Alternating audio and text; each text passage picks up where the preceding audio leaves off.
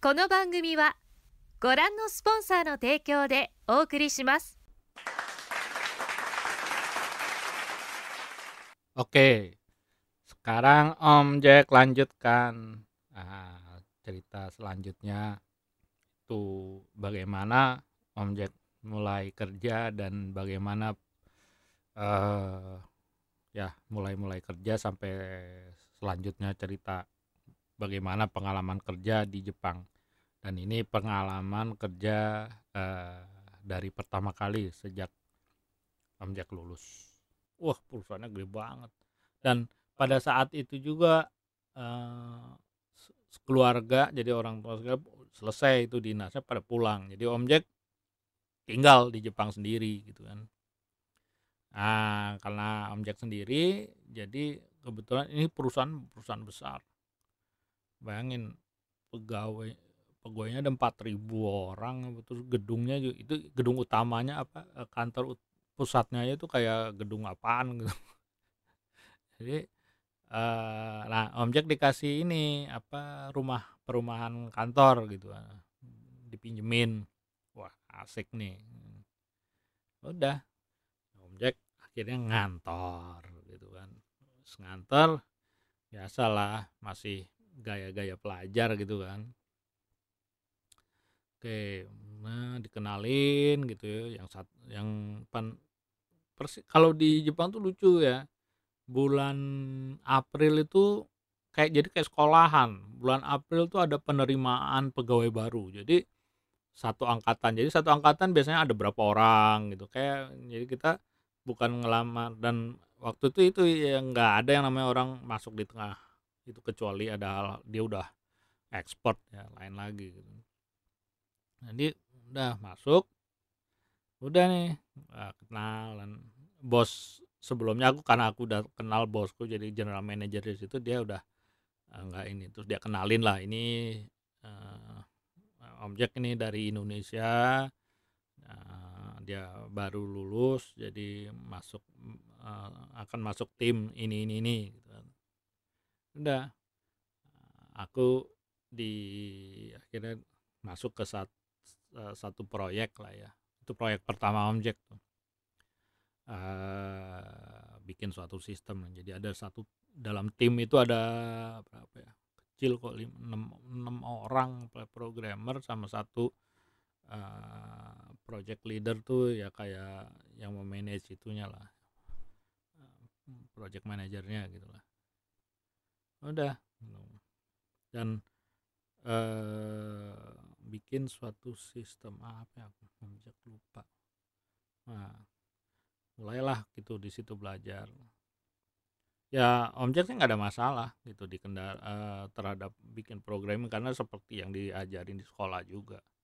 Tapi banyak hal yang istilahnya eh, kita selama di sekolah itu hanya belajar basic lah istilahnya ya, sebagai ilmu dasar.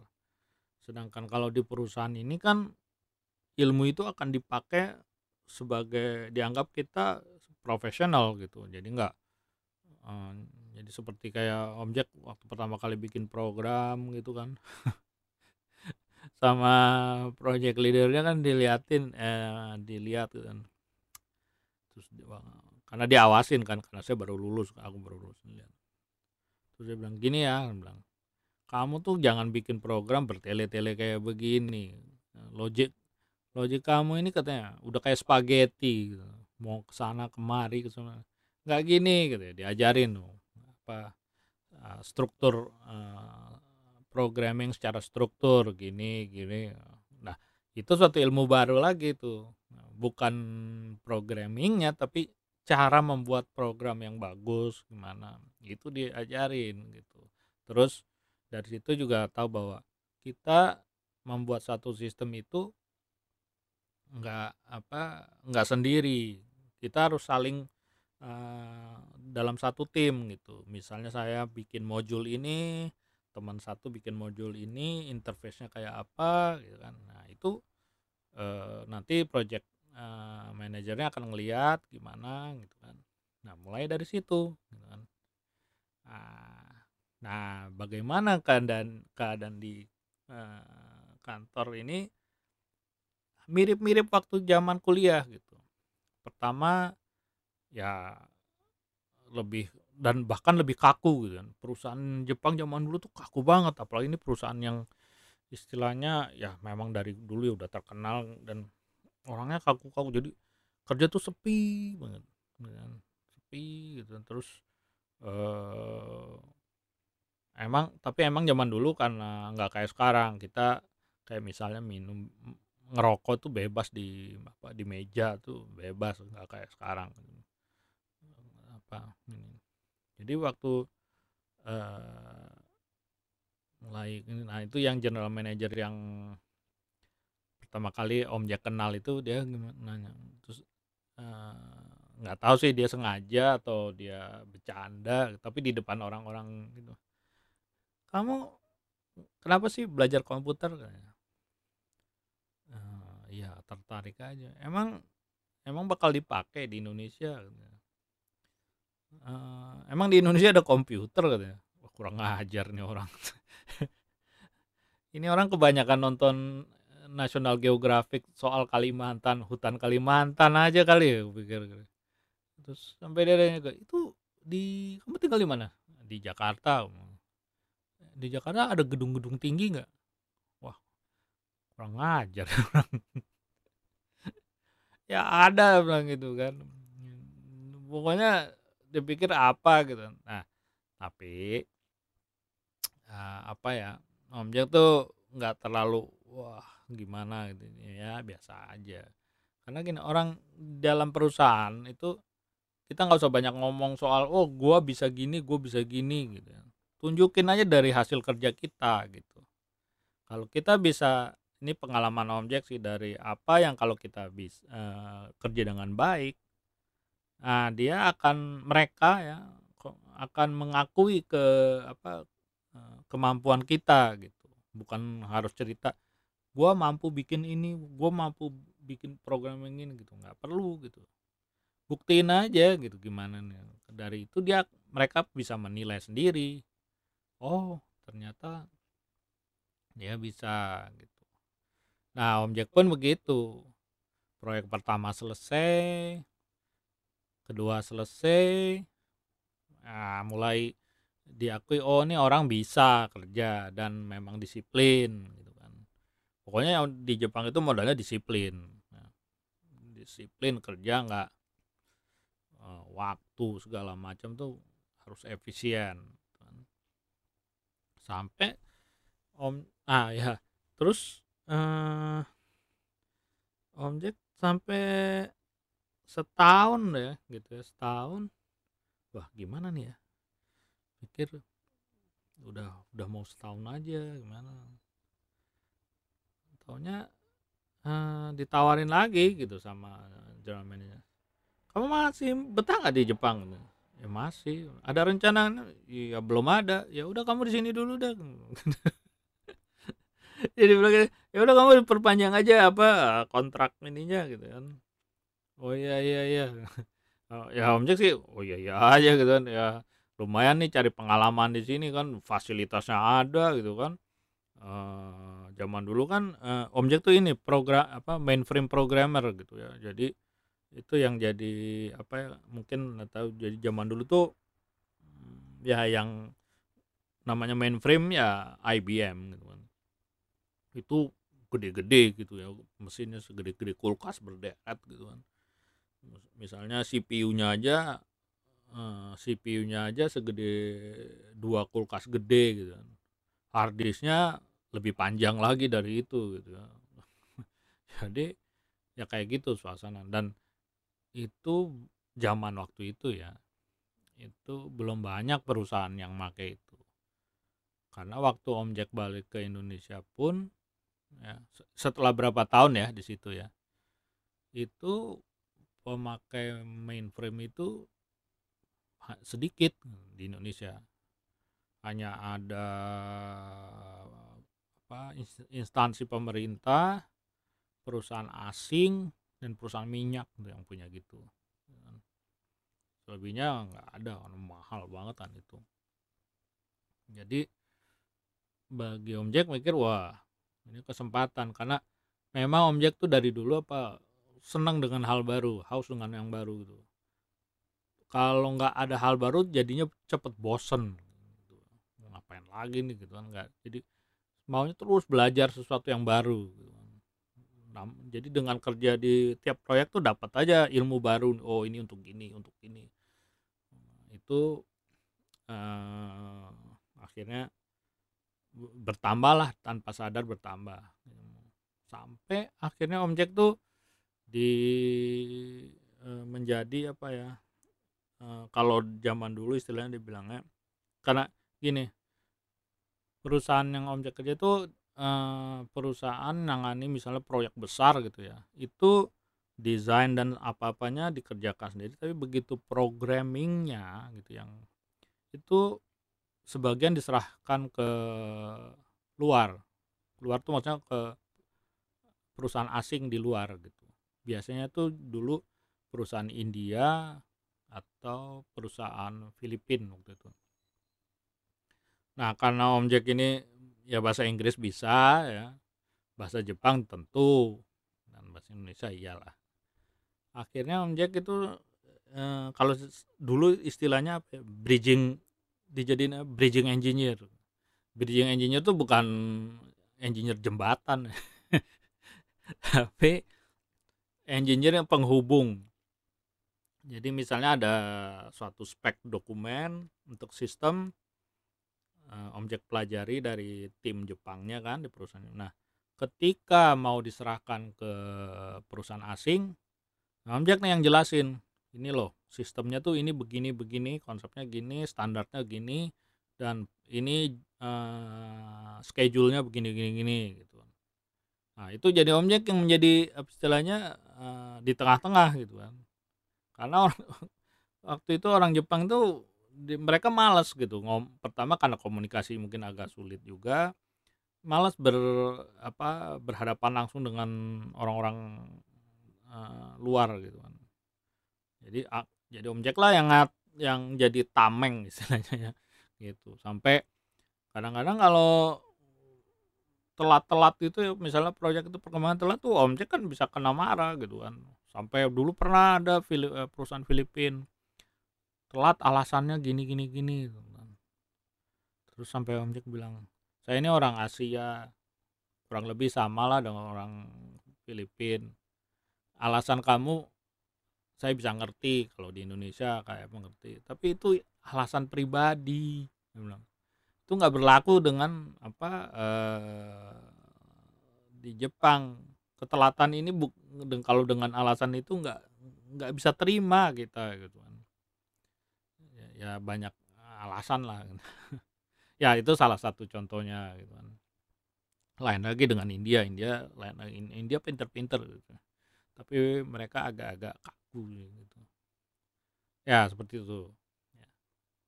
nah uh,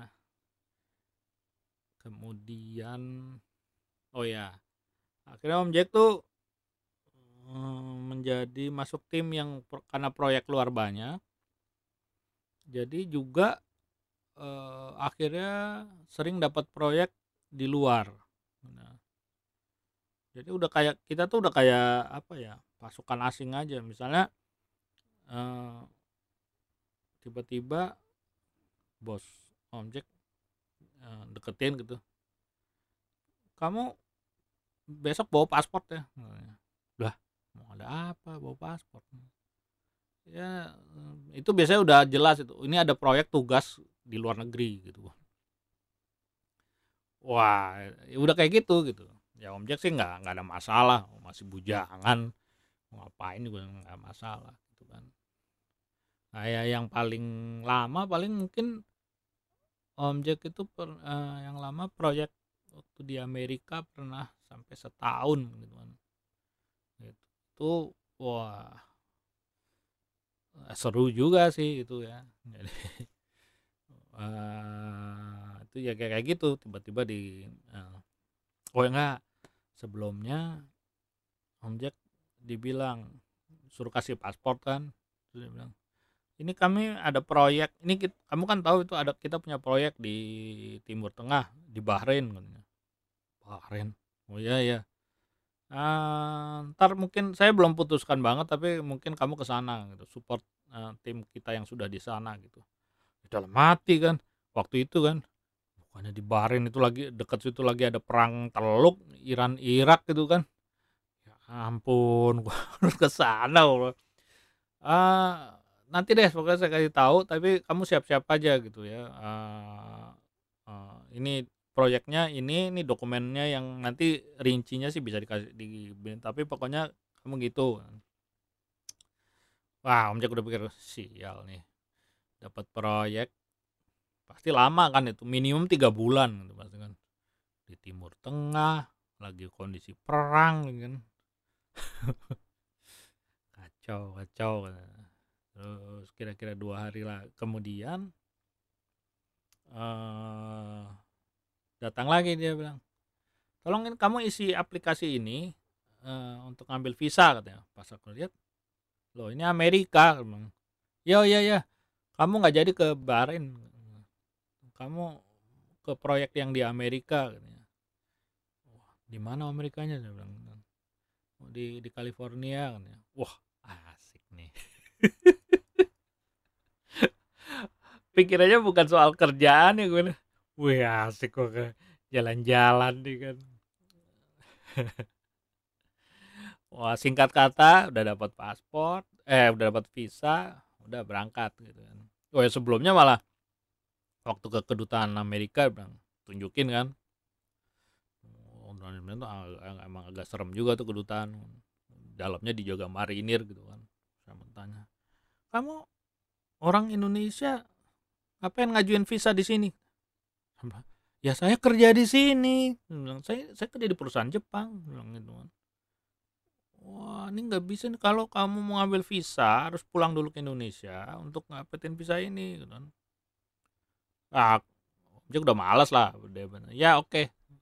balik ke kantor ini tadi dibilang gini wah, wah kira ada lah orang yang bagi ngurusin bagian visa khusus sama aku dat sama Jack lagi datang lagi ngasih tahu gini gini gini mereka jelasin ini gini gini oh, udah.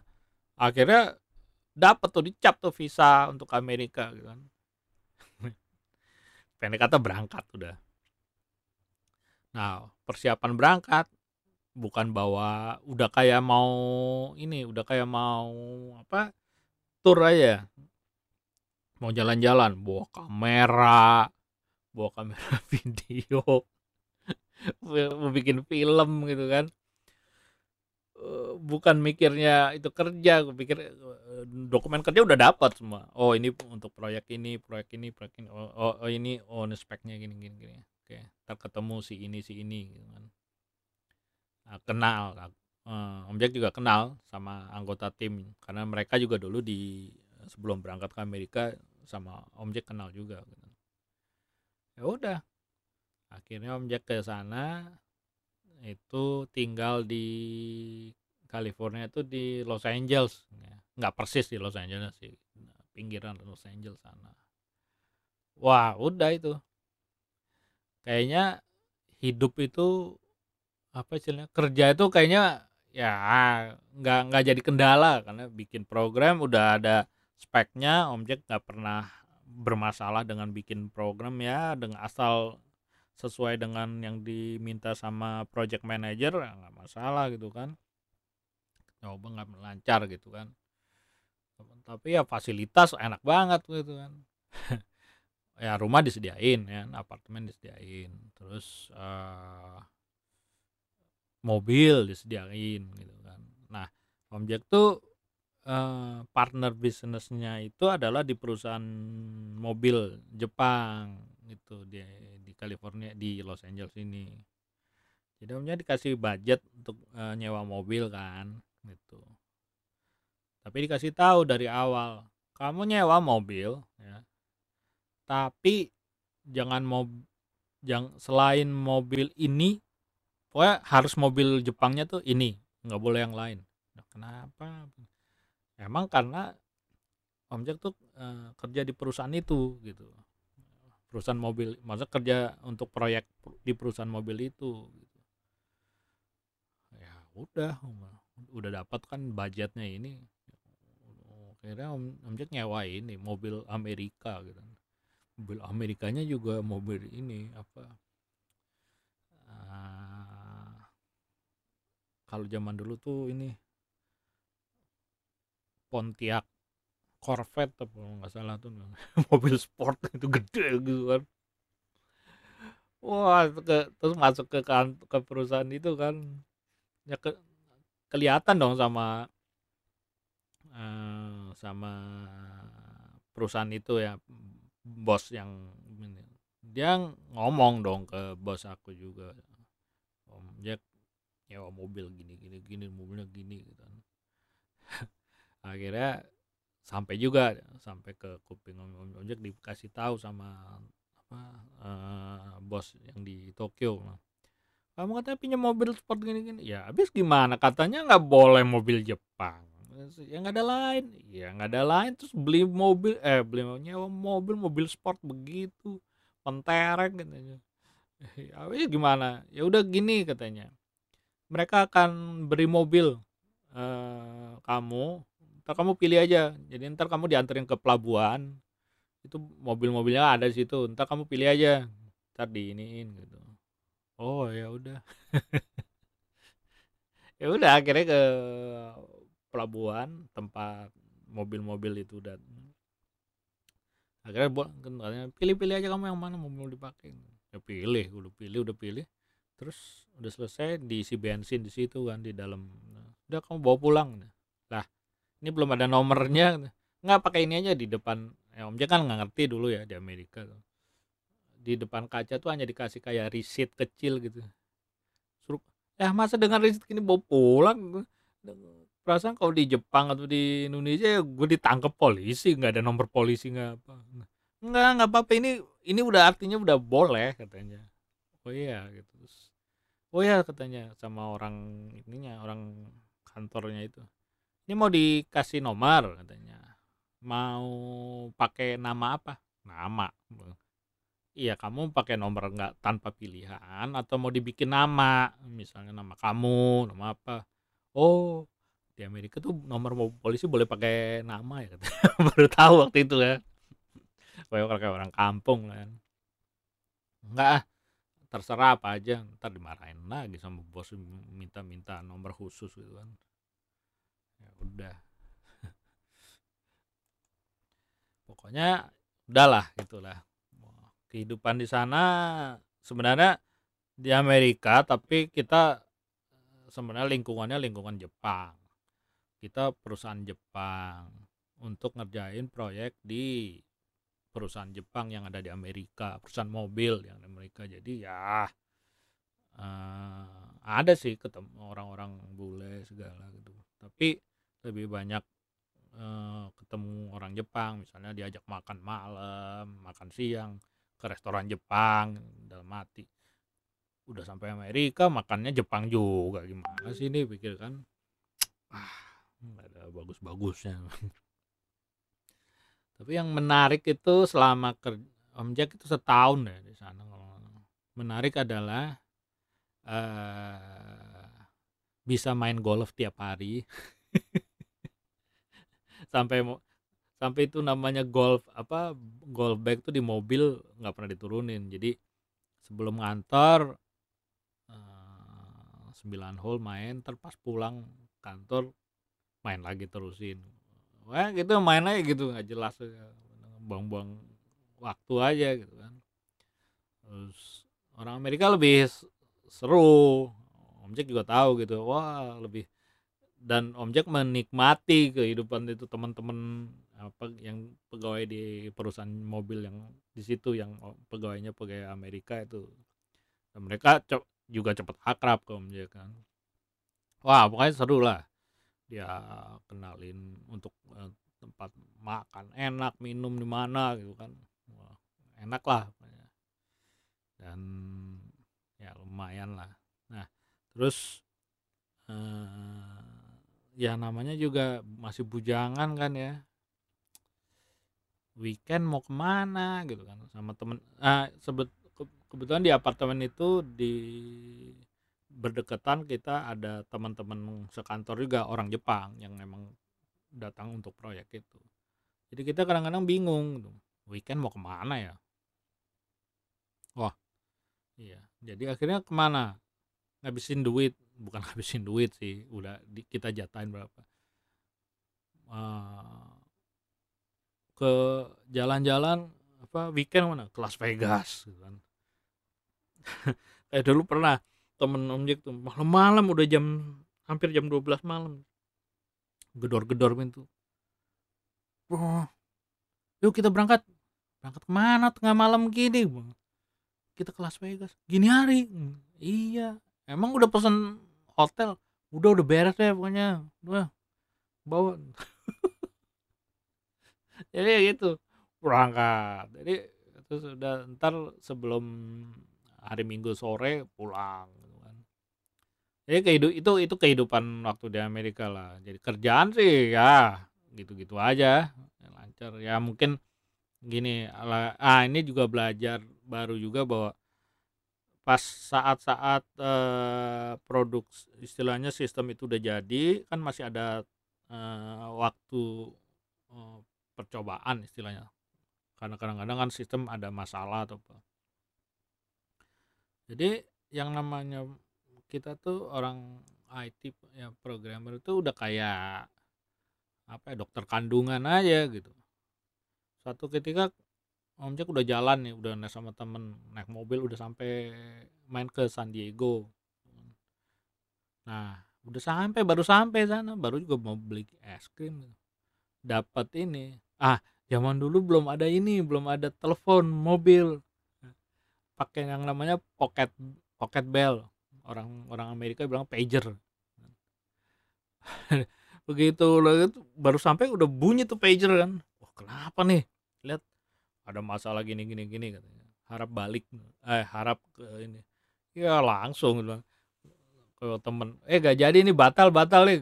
Uh, ada masalah kita harus pulang harus balik ke LA wah nah situ belajar bahwa kita punya tanggung jawab yang seperti itu. Ya profesi ini ya seperti itu gitu ya. Jadi kadang kadang-kadang konsekuensinya adalah nggak mengenal waktu gitu eh, apalagi waktu itu kan. Tapi bagi Om Jack sih itu ya ah wajar aja lah. Juga sedang mencari pengalaman kan. Nah udah seperti itulah ya. Oke Om Jack pikir uh, mengenai kerja di Jepang uh, sampai sini dulu. Sesinya dibagi kayaknya nggak kepanjangan kalau semua ceritain. Jadi uh, sesi pertama Om mulai kerja ya uh, nanti diterusin uh, setelah itu gimana sih uh, setelah Om kerja di Amerika kelanjutannya gimana atau ada cerita yang lucu di sana. Nah, nanti kita teruskan ceritanya ya. Oke, sampai jumpa.